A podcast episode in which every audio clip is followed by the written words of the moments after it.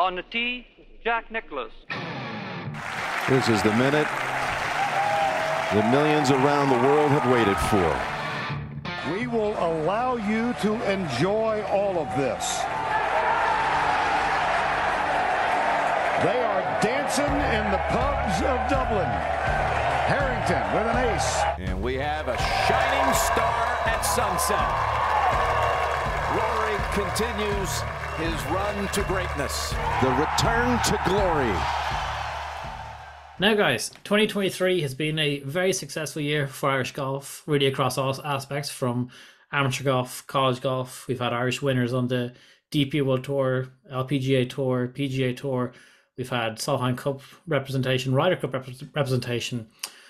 But that journey to that level of success is far from straightforward. One man, though, who is thriving in the middle of that journey is my guest this evening, Ronan Mullarney. Ronan, how are you? Very good introduction, Johnny. Thanks for having me. Thanks. I practiced that a few times, I'm not going to lie. So I was saying to you before we hit record that we caught up pretty much 365 days ago, exactly a year ago almost, at the EuroPro Tour Championship at Loughburn. There's been a lot going on in your world now, the last 12 months. How have you been? Or I guess before we get into how you've been, because you've done a lot, you've had a very, very good 12 months. How are you straight after that EuroPro? Because it was, you know, EuroPro wasn't going to happen anymore. It was closing up after that weekend. Like, where were you at that point? Yeah, it's interesting. Every so often I think about this. So after the EuroPro was, it was okay, because there would have been a lot of golf, so it was okay to take a little bit of time off. But then I had to go to Alps Tour Q School because I effectively had no real status anywhere. And after my first round of Alps Tour Q School, I got into the final stage. I think I shot, one of my friends caddying for me, and I was terrible. I think I shot 5 or 6 over on a lovely golf course, Algiada in Italy. But I think I was maybe like 130th out of 165 people.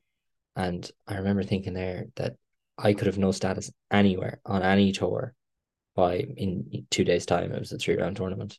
Now I played really well the last couple of days, and I got the card to play the Alps. But it is kind of it.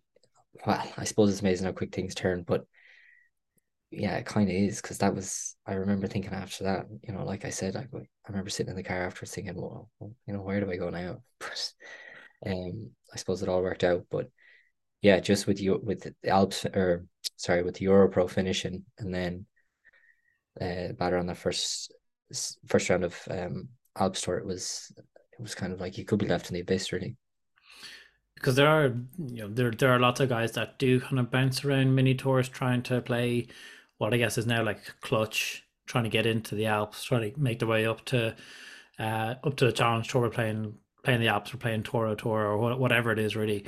How long was the gap between finishing up on EuroPro to the Alps Q School? I'm just trying to get a gauge calendar wise. Yeah, it was actually quite soon. I say I took a little bit of time off, but I actually didn't, thinking of the dates. So if it was almost exactly a year to the day that we were talking, that was the final stage. So that was the end of October, because that's what we are now. And I remember Alps Q School was like 10th or 11th of November. So yeah, I didn't get into final stage. I had to play first stage as well. So no, it could have been early November that Alps Q School was. So yeah, sorry, I pretty much went straight into it now, thinking back on it. Wow. Yeah. Good. Now, I mean, it's not all doom and gloom. You did get your Alps Tour card, but you also then played a couple other tours. So you went off, you got a win on the Toro Tour as well.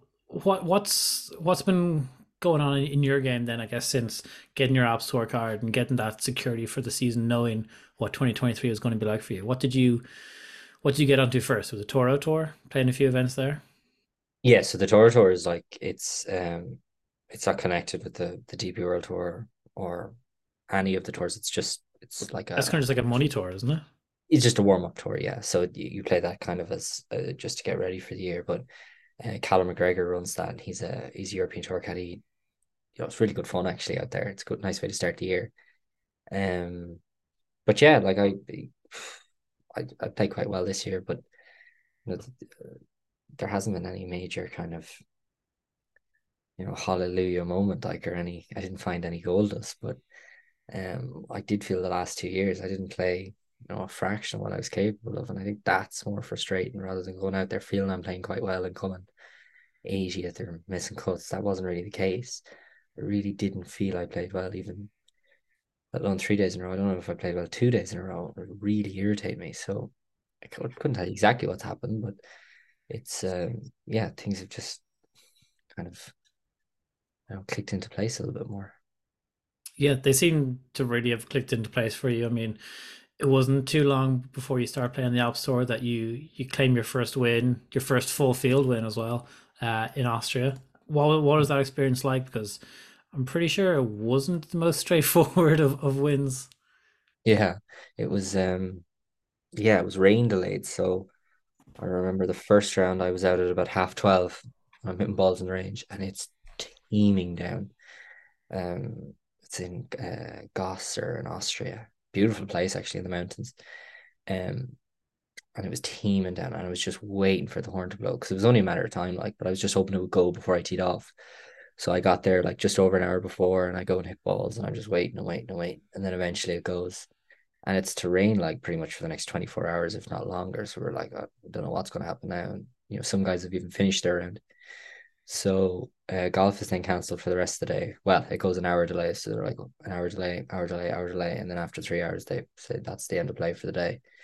And then the next day we come back and we find out we find out just as we finish our first round that we're actually going to play 36 that day. Or sorry, you're going to play up to 36 holes. So as many holes as you can up to 36. And then the tournament is going to be 36 holes. So I suppose it was quite good for me because I was playing quite well. So to do it all in one day was quite handy, but like it was really, really wet. And then I remember getting up the next morning, you kind of think, well, you know, what do I do? Because I wasn't going to play any golf that day unless it was a playoff. So I kind of had to stay somewhat ready, but didn't really know what I was doing. So I just went there, hit some balls, turned my phone off, just killing time, really. So yeah, you were waiting around for, what was it, 100 other competitors to finish their final round. It ended up that there was no playoff. You won by 3. Does it feel as good, you know, waiting around for 100 guys to not beat you as it would if you were finishing up and knowing that you scored the winning score? Oh yeah, screw that, Johnny. Absolutely, win is a win. Win's a win. Fair enough. Yeah, no, absolutely. It was a little different. Like I've never been in a situation like that before. Like, but no, absolutely. What's life on Alps Tour like? Is it like, you know, it's definitely not as glamorous as what we saw in Full Swing, but like, can you paint a picture? It's private jets, caviar and steak, 5-star Ritz-Carlton hotel. No, it's it is actually funny. We were finishing that last round in, where was it last week? In Italy, in Venice. We were like, I went out to the car park to get ready because I was going to be very tired for my flight. And they were doing, I was obviously didn't do well in that tournament, but I was going to be part of the presentation afterwards when I won the Challenge Tour cards, and I was getting ready. And you finished top 20 that week? Yeah, I was 20th, I think, that week. But in the car park, it was just covered in golf travel bags and clubs and bags and everything. And we were talking amongst ourselves. We were like, well, where are the Netflix cameras here? This makes a better show than what Netflix did. But yeah, what's it like? Well, it's like, it's basically the same premise. Well, it is the same premise as what the lads in the PGA Tour and the European Tour are doing, but it's like obviously on a very tight budget. So it's obviously we have to travel around the place, and there's lots of going, and it's like a really, really small traveling circus without too many frills. But yeah, you know, lots of Ryanair flights, lots of early wake ups, waiting in line for car rentals, things going wrong. Funky golf courses, but you know, it's all part of it. Like this, anyone who complains about it really didn't look into what they're doing, because you know, this is the way it is, and this is the way it's kind of always been. And I don't know, it's a really good standard, but you know, if we were playing for big money and we were playing in really nice places and everything was really good, guys wouldn't want to get off it. So it's, you know, it's a bit of an incentive to make sure you're playing well and make sure it's not too long you're there. Yeah, because I remember you did an interview after you won the Order of Merit. You said, you know, you enjoy your time on the tour. It was a great quality of year in terms of the players you're playing against, but you're happy to be off of it. You know, the whole point of the tour is to be getting off of it as soon as possible. Absolutely. And there's so many great people. Like some of the tournament organizers, they really do try and do the best they can with what they have. And I didn't want to come across in any way kind of disparaging towards the tour, like, but it's a third-rate tour. We're not playing for massive money. And they're well aware of that as well. I mean, I'm sure even the tournament organizers and tournament directors there have ambitions for being tournament directors for DP World Tour, Challenge Tour events, because, you know, it's a career progression for everyone. Absolutely. Yeah, 100%. So it's absolutely, I never really looked at it like that. You're right. It's a progression literally for everyone. Yeah. There's a good few Irish guys that were on the Alps Tour this year. Paul McBride had a pretty good season as well. Yeah, do you guys travel together, stay together? Yeah, sometimes, yeah, we travel together. I do about 50-50. I stay with the lads, you know, half the time, stay with myself the other half the time. But yeah, you get to know, you know, lots of the lads there. Lots of the European lads, Spanish, French, Italian. You get to know lots of lads. Your second win then, talking about that, a bit more straightforward in France, 3 consecutive rounds, bogey-free. You sealed it in a pretty sensational runaway victory over in the, I'm going to destroy the pronunciation of this, Haute de France, Pas de Calais Golf Open. Yeah, Saint-Omer, I got it. I just called it Saint-Omer. I played well that week. Funny enough, I was sick that week. So I don't know if that helped or hurt, but maybe it clearly helped. Sick with what? A little bit of what I have now, my throat. I just had a little bit of a cold, just felt a little bit run down. But I was really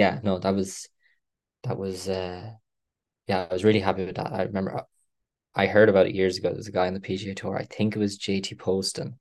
He won and he was 22 or 24 under 4 rounds. But I remember hearing he was bogey free, and I remember looking that up and thinking, there's no way he was bogey free 4 rounds. The PGA Tour, I looked it up. I thought that is the most unbelievable thing. So ever since I heard of that, that has been a goal of mine, to be any sort of a tournament bogey free. Now, I'm not comparing myself to JT Poston who won the PGA Tour, but it was a competition that I was bogey free. So yeah, I was delighted with that.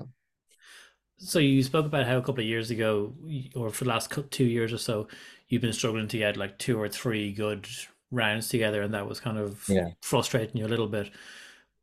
Yeah. I mean, I'm trying to be you're fucking raging, is that you? Yeah, there you go. But 3 consecutive rounds bogey free in tournament play, that's obviously massive. And was that just a case of you felt like you're in the zone, you're more comfortable with your game? Was this the first time you've done that? Where's your headspace? Yeah, so the first round I played fine. My short game was quite good. My chipping and my putting was quite good. I think I was 4 under maybe the first day. Excuse me. And the second day I played really well. I shot 7 under. I eagled the last. And it was only then I kind of realized I was bogey free for 2 days, because you're not really thinking of it.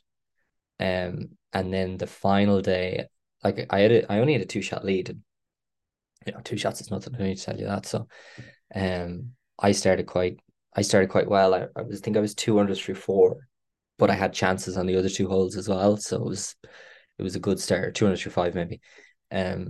So yeah, I felt like I was playing quite well. And then, you know, after that, I'm not really thinking avoid bogeys or make birdies. I'm just trying to play as stress-free as possible. I think I had something like a 4-shot lead then. So I'm kind of thinking if I hit fairways and greens, I know where the chances are in the course, the certain holes, of hitting wedges in or that are short or par 5s or wherever it might be. I was putting quite well. My wedge play was quite good that week. So I knew that if I gave myself enough chances then on those holes, then, you know, I was going to be kind of hard to catch. But my main goal is, if someone was to beat me, they were going to have to play really, really well, rather than me making it hard on myself. Did you sleep on the lead that night? Because you shot a 5 under par 66 to finish with a 9-shot victory. How did you find sleeping on a lead like that? Because obviously, you had your two wins this season on the Alps are very different types of wins. Yeah. You went about them two different ways. What's that like? Well, yeah. So, like I said, I was kind of feeling terrible. So, kind of when I went home, I remember I was staying with one of the English lads, Sam Robinson, and we had got this house, and there was this massive, like jacuzzi bath in it. So I just went in there for about an hour. I got out. I felt a little bit better, and then got some to eat, and I pretty much went to bed for the evening. So like, I suppose it did help being a little bit sick that day or that time. But yeah, I don't know. When I was waking up each morning, I was just more hoping I didn't feel worse than the day previous. But you actually reminded me that you were asking me what it's like being on the Alps Tour. Well, this is a bit of an extreme version, but this is kind of an interesting travel story. So that event that I won, that one in Saint-Omer, I had booked a flight. So on the Alps Tour, the final day, like 50 guys make the cut, and it's plus ties, so there could be like 54, 56, something around there. Sure. But in different countries, the start time is different. So if we play in, say, like Italy or Spain, they usually start quite early, so the first tee off might be 7. But in this event, it was a mixed event, so the girls were playing and the lads were playing. And in France, which I didn't really realize, which I probably should have, we always start later for whatever reason. That's just the way they do it. So the first tee off time might be 9, and we're also just over 2 hours from the airport. So I had booked a flight for 6 o'clock. Now, in itself, that was stupid, but I thought there was a chance that if you're in the last group, you probably wouldn't make it. But if you weren't in the last group, to be a chance, if we started early. Then I realized we got an email halfway through the event, we're going to be starting later than usual. So I was like, oh, this is great. So I realized there was no chance. But the other problem was my car rental. I had to get the car rental back by what time was my flight? I had to get my car rental back by, I don't know, like 5 or something. So there's no chance of that too. So I rang them up. So anyway, I get the car back by about 9:30, whatever that is, like 4.5 hours early. Now, they were very good about it. They were fine. So then I was like, right, I had to book a flight from the other airport in Brussels, which was across the town, and I have no car rental because I have to give the car back. So I get to the airport, and then I say to your man, the car rental, I was like, how do I get to the other airport in Brussels? I won't even say the name because I'll butcher it. And he was like, well, your best bet is probably get the train into the city centre and then get a bus. I was like, right, okay, I'll do that. So I get the train into the city centre, and it's now like probably 10:30 at this stage. So it's there isn't much happening. I go into the city centre, and it's like, everything is shut. There's no information desk open or anything. So I'm just going around with my big bags and my golf clubs, and I go outside and I see nothing. And I'm like, oh, great. So I turn the corner and I see this big bus, and I'm like, I'm just looking to go to the airport. And he goes, yeah, this is the one. I was like, what are the odds of that? So then it's an hour bus journey out to the hotel, or out to the different airport.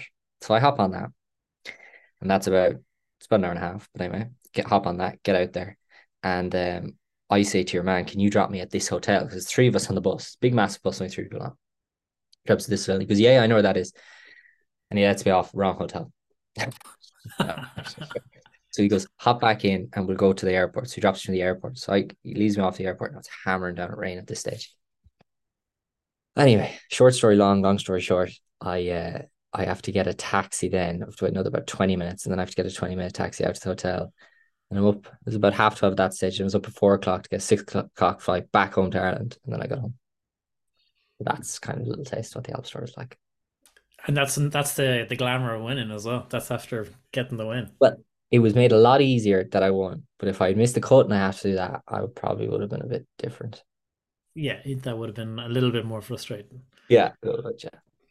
So then with that win as well, you know at that point that your Challenge Tour card is definitely locked up. You're confirmed, you're in the top 5. Yeah. Is that that must have been your goal at the start of the season, is like, let's get Challenge Tour, get locked up here 1 year. I only want to be here for a year. How vindicating does that feel then when you know that you get your first win under your belt, you're on the road, you're on the right track, you did that pretty early in the season, a solid enough season for the rest of the year, and you're in a good place. The relief or the weight off your shoulders when you get that second win must have been massive. You're going the right direction. Yeah, absolutely. Yeah, we said before you started recording for the podcast that I was, golf's a hard sport, so any sort of any wins, any vindication is great.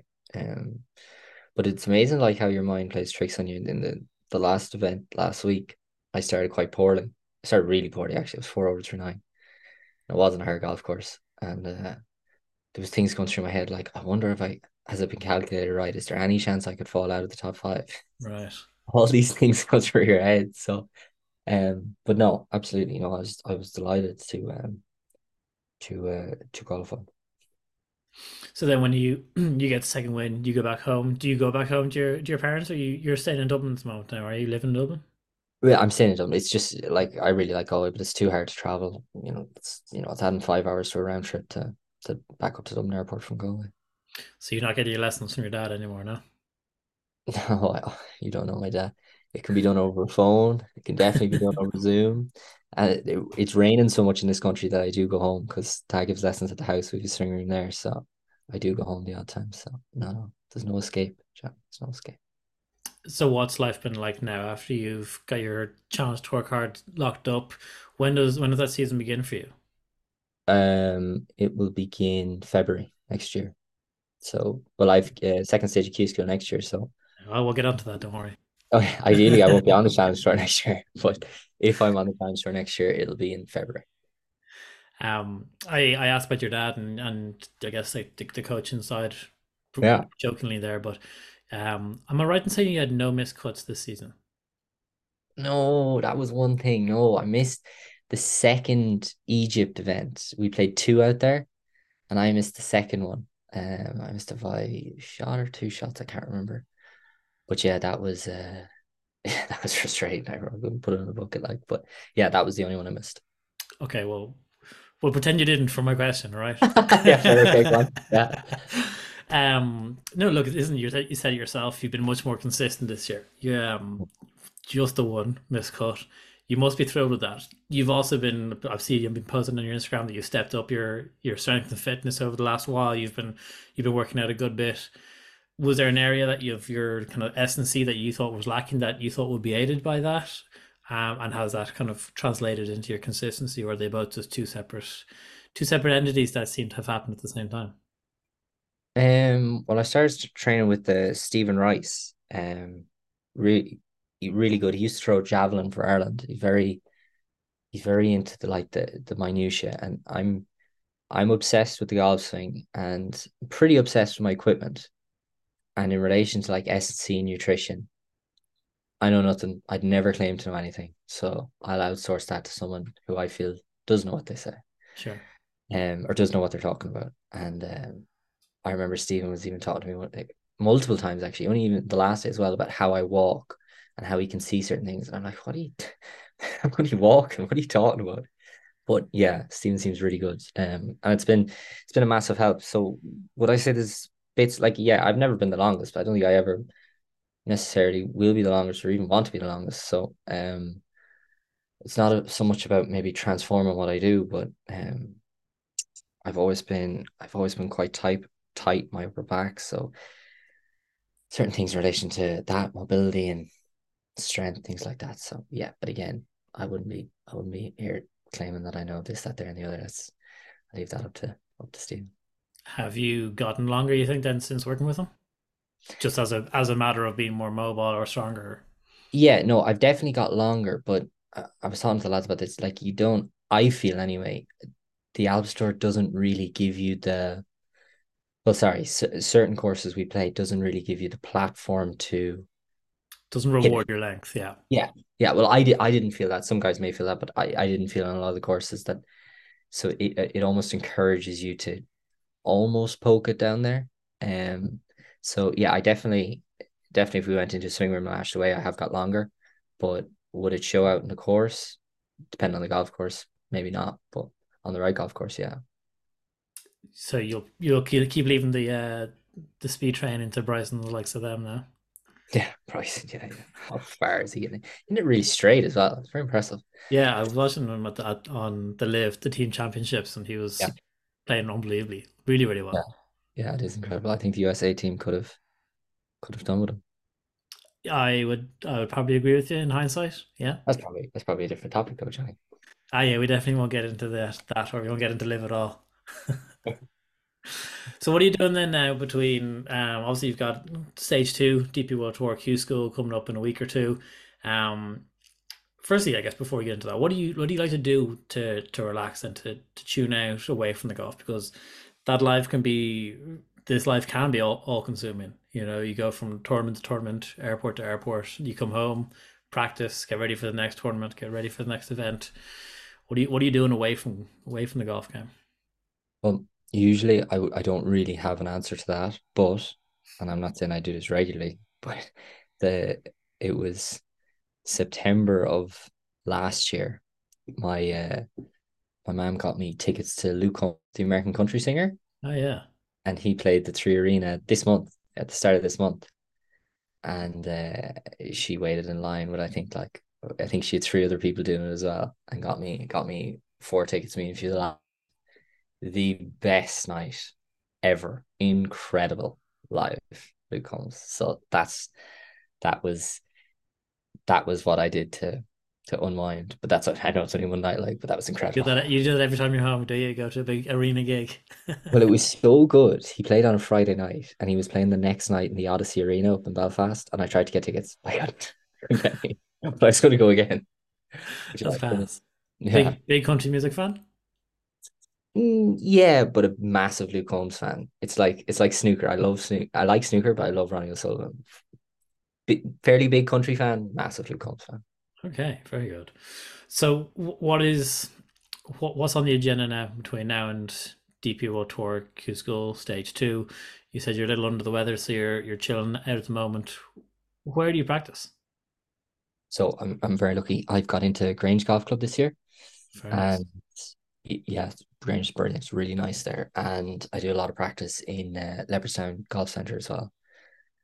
So those 2 places generally is where I'm practicing, and then obviously when I go home, Galway Golf Club where I grew up, and just to the swing room at the house. So they're really the places. You had to go through stage 1, did you, for Q School? No, actually I didn't. I was lucky. So on Alps Tour, the cutoff for DP World Q School is the closing date is August 8th or something like that. And if you're inside the top, I think it's 6 on Alps Tour Order of Merit at that stage, you skip stage 1, you go through to stage 2. Nice. So, yeah, absolutely. What's the plan for Q School? Are you going to head over there a couple of days early and get used to it? Are you traveling with a caddy? Are you going on your own? Yeah, so I've actually played on Alps this year, Isla Canela. It's in Spain, but it's not far. I'm flying to Faro. So I'll go out there, I think it's about 3-4 days early, and go over there and get ready. But I know the golf course, but it's more about, the condition at that time. Obviously the weather isn't great here at the moment, so get a bit of practice up there just leading up to it. And I'm still unsure on a caddy. I think I might bring a caddy, but I'm not 100% sure just yet. Have you got guys that you would tap into for caddies to help out, or would you get other guys that maybe wouldn't be in Q School who are pros? Yeah, so I've never got a professional caddy, and that's something that I'll probably try at some stage in the next little while. I might try it in the off season and see what it's like. But generally, I prefer lads who are good golfers who I've played a lot with. I think that counts for a lot. And then I think the thing people don't realize is they think getting a professional caddy, why wouldn't you? It's stupid to do otherwise. And I understand that, but you're purely thinking about on course then. But what about off course when you have literally the week to fill? You're only on the golf course X amount of time. So someone you're being around is a massive thing. Noel Fox helps me out a lot when I'm up in Dublin, and I'm always asking Noel questions, and he was he's if you're going to Q School, I was asking about a caddy. He was make sure you pick someone you want to be around, because it's invaluable. He's right. So it's great thinking, oh, I'm going to get a professional caddy. That's the way to go. And a lot of time it could be, but someone you like to be around, I think is very important as well.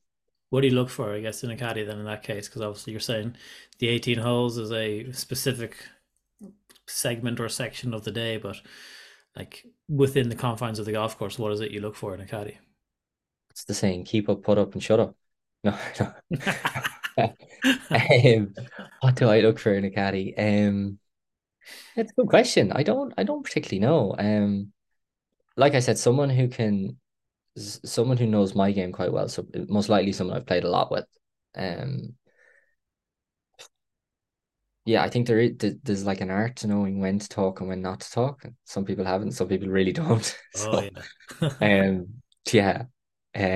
But exactly what I look for. Yeah, it's a good question. I'm probably not. I probably don't have an experience with caddies to know what exactly I like and don't like. But yeah, someone who's just, you know, even if it's not necessarily their job, that, you know, they're somewhat professional, like that, you know, they're on the ball. Yeah, someone who I feel could a good green reader. Yeah, that's pretty much it, really.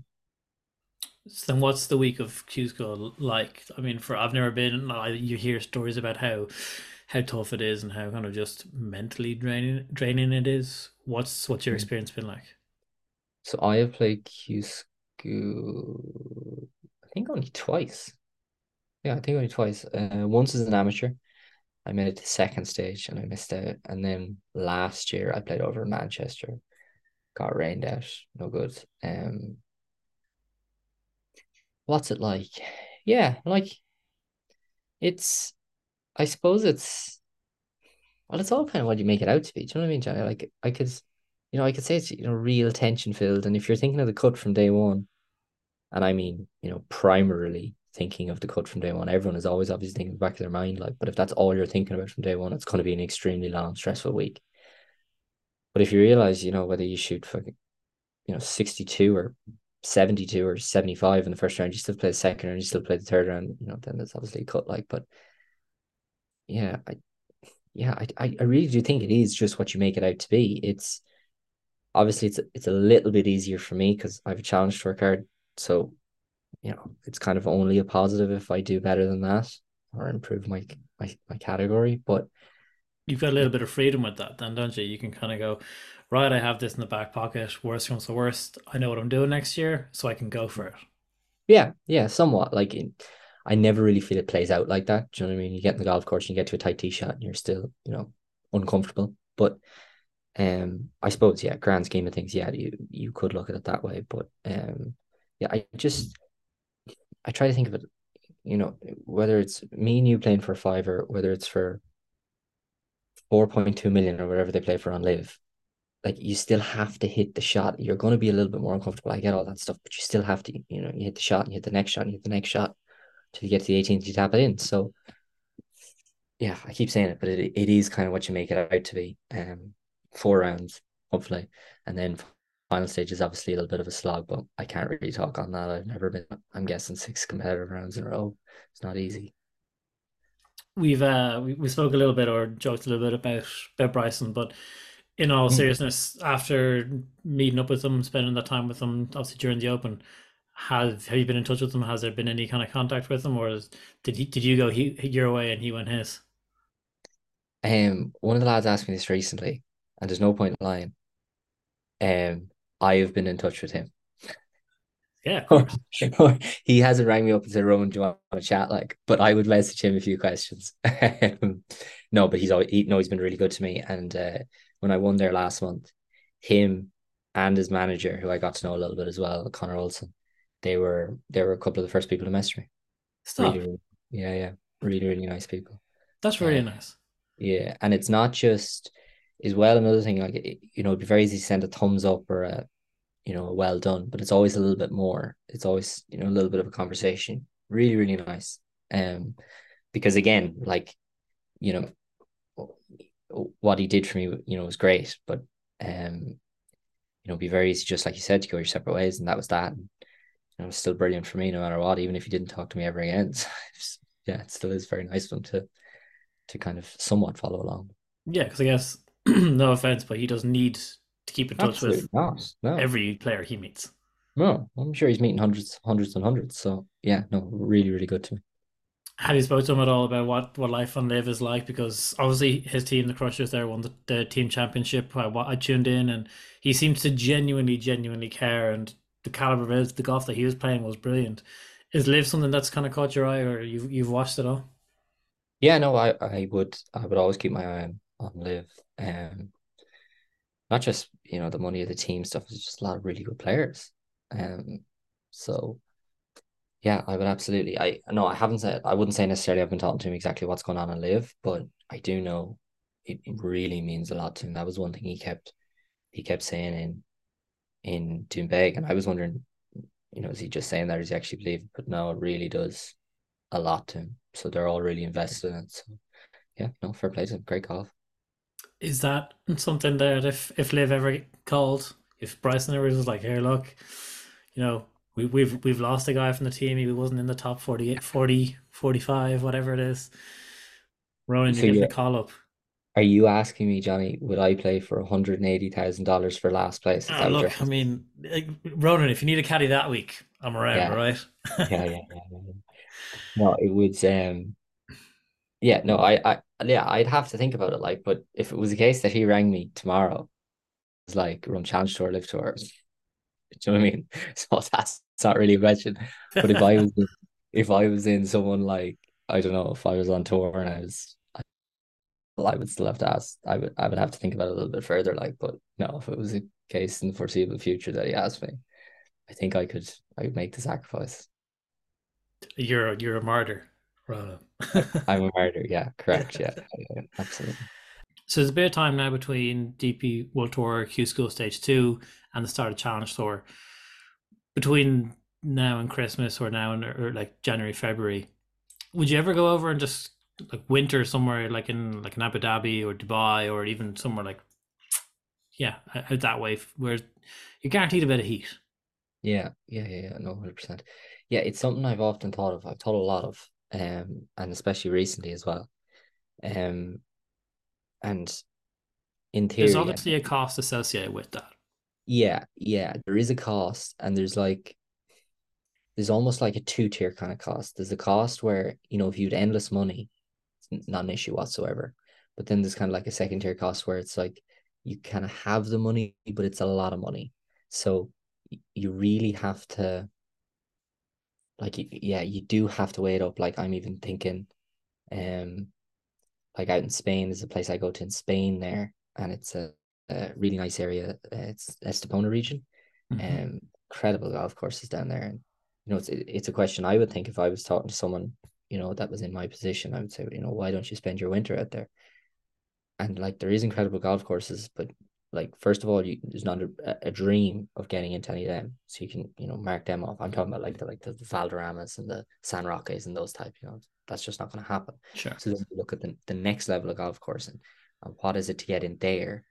And you're kind of looking and you're like, geez, that's not that easy to get into either. And it's expensive when you do get in. And then you're kind of thinking, well, I'm renting a place here in Dublin. It's like, right, well, what would I do with that? So I have to pay for, double accommodation. So this is a massive, it's almost like a snowman kind of costing to all this. But what I generally do is I will go probably twice, once to Spain, once to either Portugal and maybe Abu Dhabi this year. I'd like to go there for practice sessions. So I do them in maybe week, 2 week or 3 week stints, just depending on, what's going on with the season. But I think this year with starting so much earlier than what I would usually do, I don't think I'll necessarily need to live abroad the more I think about it. But it's when I finish Q School, say I make it to final stage of Q School, so say I make it to the European Tour, well then you don't, or DP World Tour, you don't necessarily stop. I think you have 2 weeks and then you probably play your first event. And if I didn't make it on European Tour School, or didn't make it through DP World Tour Q School, it would be, first event will be February. So I would take it easy for a couple of weeks. Then I would go abroad for a couple of weeks. Then it's Christmas. Then I go abroad for 2 weeks in January, and then I start the season. So I wouldn't necessarily need to live abroad. Sure, yeah. But if I was playing on Alps or Clutch or Pro Golf Tour, one of them, yeah, it's definitely something I would think of. But again, it's finding the finances for it. It's not that easy. You don't need to give a specific number, but ballpark, what's the season on the Alps cost? Yeah, so there's yeah, it's a good question. It gets a lot. So it's if you're asking me January to December to play Alps, and obviously get the lessons you get, and pretty much what it costs to live for 12 months, are you talking about from February to October, Alps Tour events, that's it. You know, there's two different answers there.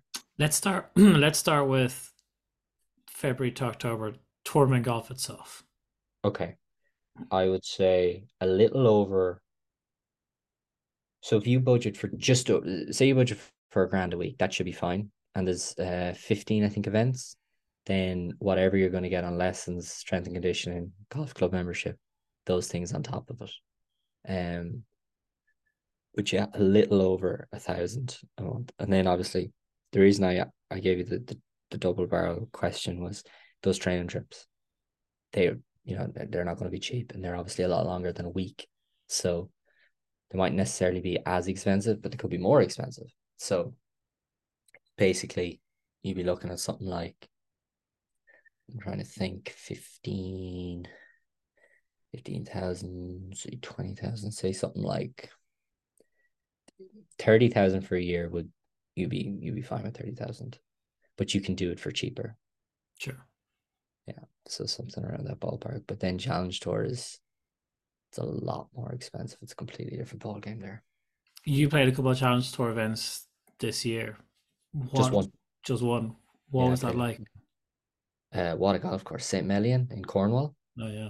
Often, jeez, I feel like I hit it very straight. Wow, some of these holes are tight. What a golf course. And the rough is up. Play terrible, mind you, but yeah, that was my only outing on the Challenge this year. Haven't played well. I've only played a handful of events. You only play maybe one. I think I played two 1 year, maybe three 1 year. But yeah, I haven't. It was a bit like the EuroPro. I hadn't played good golf in any one event on them.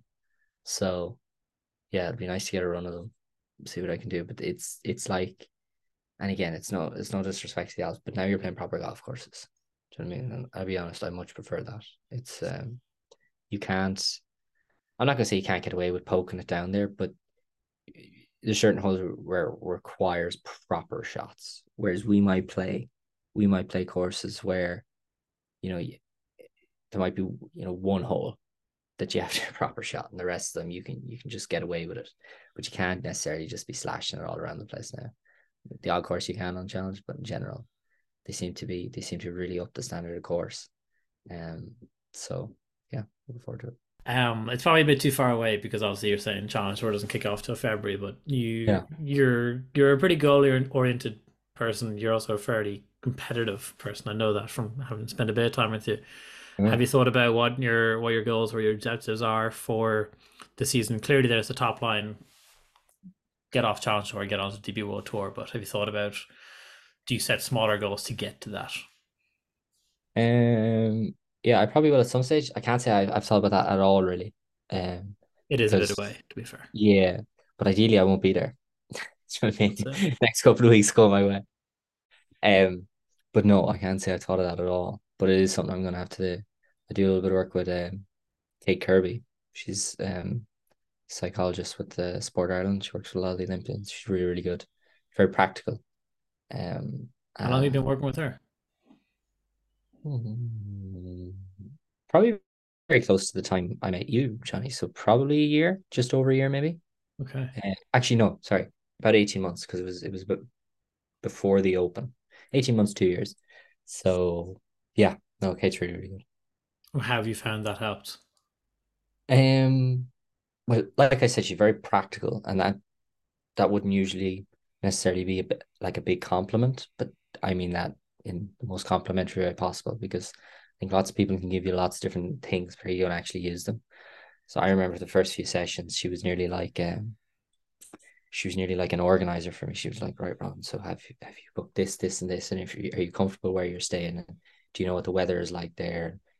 Do you have like dior lights and things like that, because the weather is going to be hot, and what are you going to do when it gets hot? And she's kind of like playing out these scenarios, and am I prepared for them and things like that. There's no like I can think of a better word, but for the sake of this I'll say waffle with Kate. Like, she can kind of see through all that. But yeah, no, I really enjoy working with her. So she's basically trying to get you to think about preempt situations that might make you uncomfortable and then distract you from the tournament. Yeah, well, that's just part of it, but that's part of it that, I really like, but it's not necessarily like, Ron, if you want to improve, you have to kind of, I'm not saying anyone's ever told me this, like, but say, meditate for an hour or something like that, it may actually help, but am I going to do it? Sometimes, not all the time. So, everything she does is quite practical. It's quite to the point. And nothing ever gets K2 up or down. So, very nice. Before you head off for stage 2 at Q School, I just want to ask you one last question, if that's all right. So, you're saying there's lots of hotels, lots of travel, and you're even talking about how the importance of picking a caddy. There's so much to the week. There's not just the golf. What do you do then when you're on location? When you're in the hotel, are you watching Netflix or what are you doing? Yeah, I kind of wish I was into movies and series a bit more, because I'm not really. I never have been.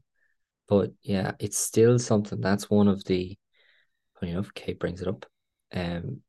What are you going to do with your dead time? Like, it's a lot easier with your dead time if you're playing well, because you could look at two flies going up the wall and it's okay.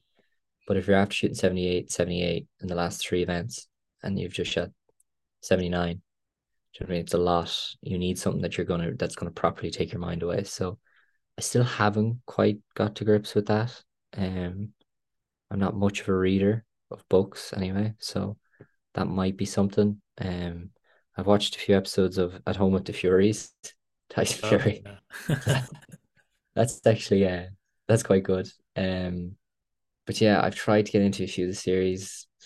I always lose interest a couple episodes in. That's what I'm saying. Someone that you like to be around, so someone that you can similar interests in, just talk crap with, just kill an hour here and there. But yeah, that is still. If anyone has any suggestions, that's still something I'm trying to figure out. Yeah. We'll get you playing like Sudoku or doing crosswords or something like that. That's me doing crosswords. I'd be there all year doing crossword.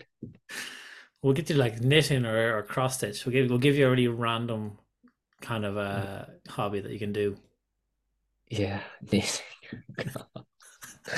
The thoughts of it, yeah, knitting. That's a good one. Listen, Ronan, thanks very much. I know you're feeling a little under the weather, so take it handy over these next few days. Good luck in Q School, and look, you're only down the road from me, so if you're up for a game, let's let me know. We'll get a few holes in. Absolutely, good man. Thanks for having me, Johnny. On the tee, Jack Nicklaus. This is the minute the millions around the world have waited for. We will allow you to enjoy all of this. They are dancing in the pubs of Dublin. Harrington with an ace. And we have a shining star at sunset. Rory continues his run to greatness. The return to glory.